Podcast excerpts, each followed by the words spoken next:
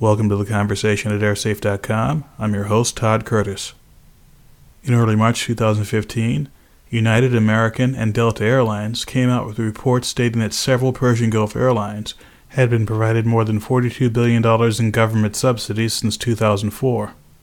The apparent goal of this report was to prevent the U.S. government from allowing these airlines to have more flights to and from the U.S. On March 8, 2015, I had a conversation with BBC about these issues. All right, let's let's.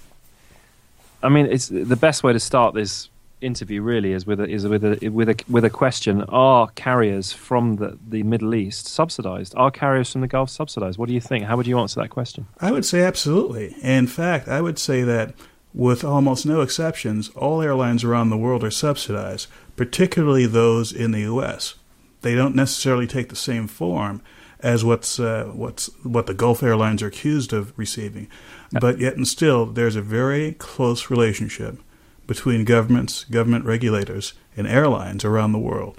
That's very interesting. So, how would you characterize subsidies in the Gulf states, and how would you characterize them in the US? They're obviously different, but you still you feel they exist in both areas? I, I, I, believe they do in both the U.S. and the Middle East, and this is not unique to either of those two areas. Air transportation is an integral part of the economy, and as a result, there are some situations that exist that uh, are there not because they're making any any kind of economic sense, but because they fulfill a greater need in that society.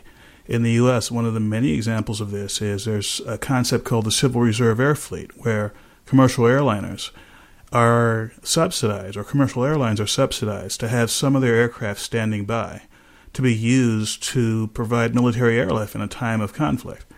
And while there is a obvious detriment to having, for example, uh, somewhat heavier aircraft built for cargo operation being used as a passenger airliner, there are subsidies. And in a time when the airline may not be making money, they could be making money from the Civil Reserve Air Fleet.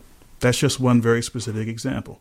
But there, if, if, if, you if you look at the, the, the accusations towards Gulf carriers, that the the numbers and the scale of it are, are, are, huge, though, aren't they? If the accusers are right, the accusers accuse Gulf carriers of being subsidised by forty-two billion dollars since two thousand and four. Do you think those numbers are, are, realistic? Well, they're in the order of magnitude uh, of being correct, in that aviation is not a business that's uh, run on small amounts of capital. Uh, for example, a brand new aircraft, be it an A380 or a 777 or a 747, would cost several hundred millions of dollars. So just equipping a fleet with modern aircraft is a several billion dollar uh, proposition. Now, the accusations that are on the table are something on the order of $40 billion over about 10 years. Well, if one looks at that in a broader sense, perhaps $4 billion worth of subsidies per year on average, spread over a number of airlines. Uh, that's totally re- a reasonable number, but you have to ask the question what do they mean by subsidies? And are the airlines they are representing free of subsidies themselves? Um, and you would say no, because you, the, the, those those making the accusations, the American airlines, have been the benefit of subsidies and favourable treatment themselves. I mean, you can look at the you know, the, the, the, busiest, most profitable transatlantic route in the world between London and JFK. It's still held by four airlines, isn't it? Two American and two UK based. And it's a situation where it's not open to competition, even if there is an upstart carrier who wants to do it uh, more cheaply and more, more conveniently. Uh, there are international agreements, primarily bilateral agreements, that often limit what kind of international air traffic can happen between two countries. Now, in the case of both U.S. airlines and major airlines around the world, because of a lot of forces, one of them being consolidation. You can have a situation where an airline may have a bilateral agreement, but because of changes in their own structure, that agreement might be a lot more profitable because suddenly, if they've acquired several other several other airlines, they have a much broader base from which to draw uh, passengers through that route. And so it may be very much more attractive for them to have that route, and they can charge higher prices because of it. This is just one, one possibility. The fact is, there are bilateral agreements, but airlines themselves are very complex entities that often operate across several corporations across several countries.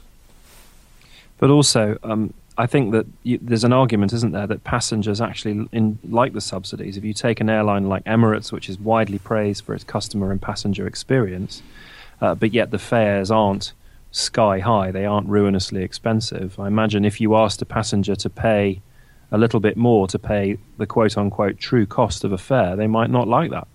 Well, if you ask the passengers to pay, for example, the average cost of a fare, there might be a lot of consternation because, like most airlines, the profit and a lot of the revenue is made not by the passengers flying in coach, but those who are flying in business and first class, and also by the cargo that may be flown on the aircraft. So the cost of any particular flight is spread over several uh, ticket buyers, uh, be they buyers of uh, cargo space or buyers of uh, passenger space.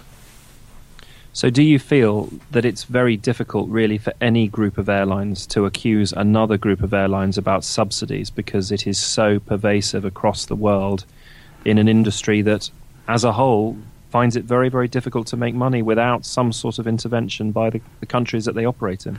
Well, it's very easy for any airline to make an accusation that another airline has subsidies. It's very, very difficult to add to that accusation that we're innocent in this and we're not getting any subsidies. It depends on how one defines subsidies and whether or not you're able to clearly and transparently look at the finances that underlay a particular airline's operations. Good man. Thank you very much, Todd. Appreciate Perfect. it. Many thanks, Todd. That was fantastic. For more information about airline safety and security, please visit airsafe.com. Thanks for listening, and we'll see you next time.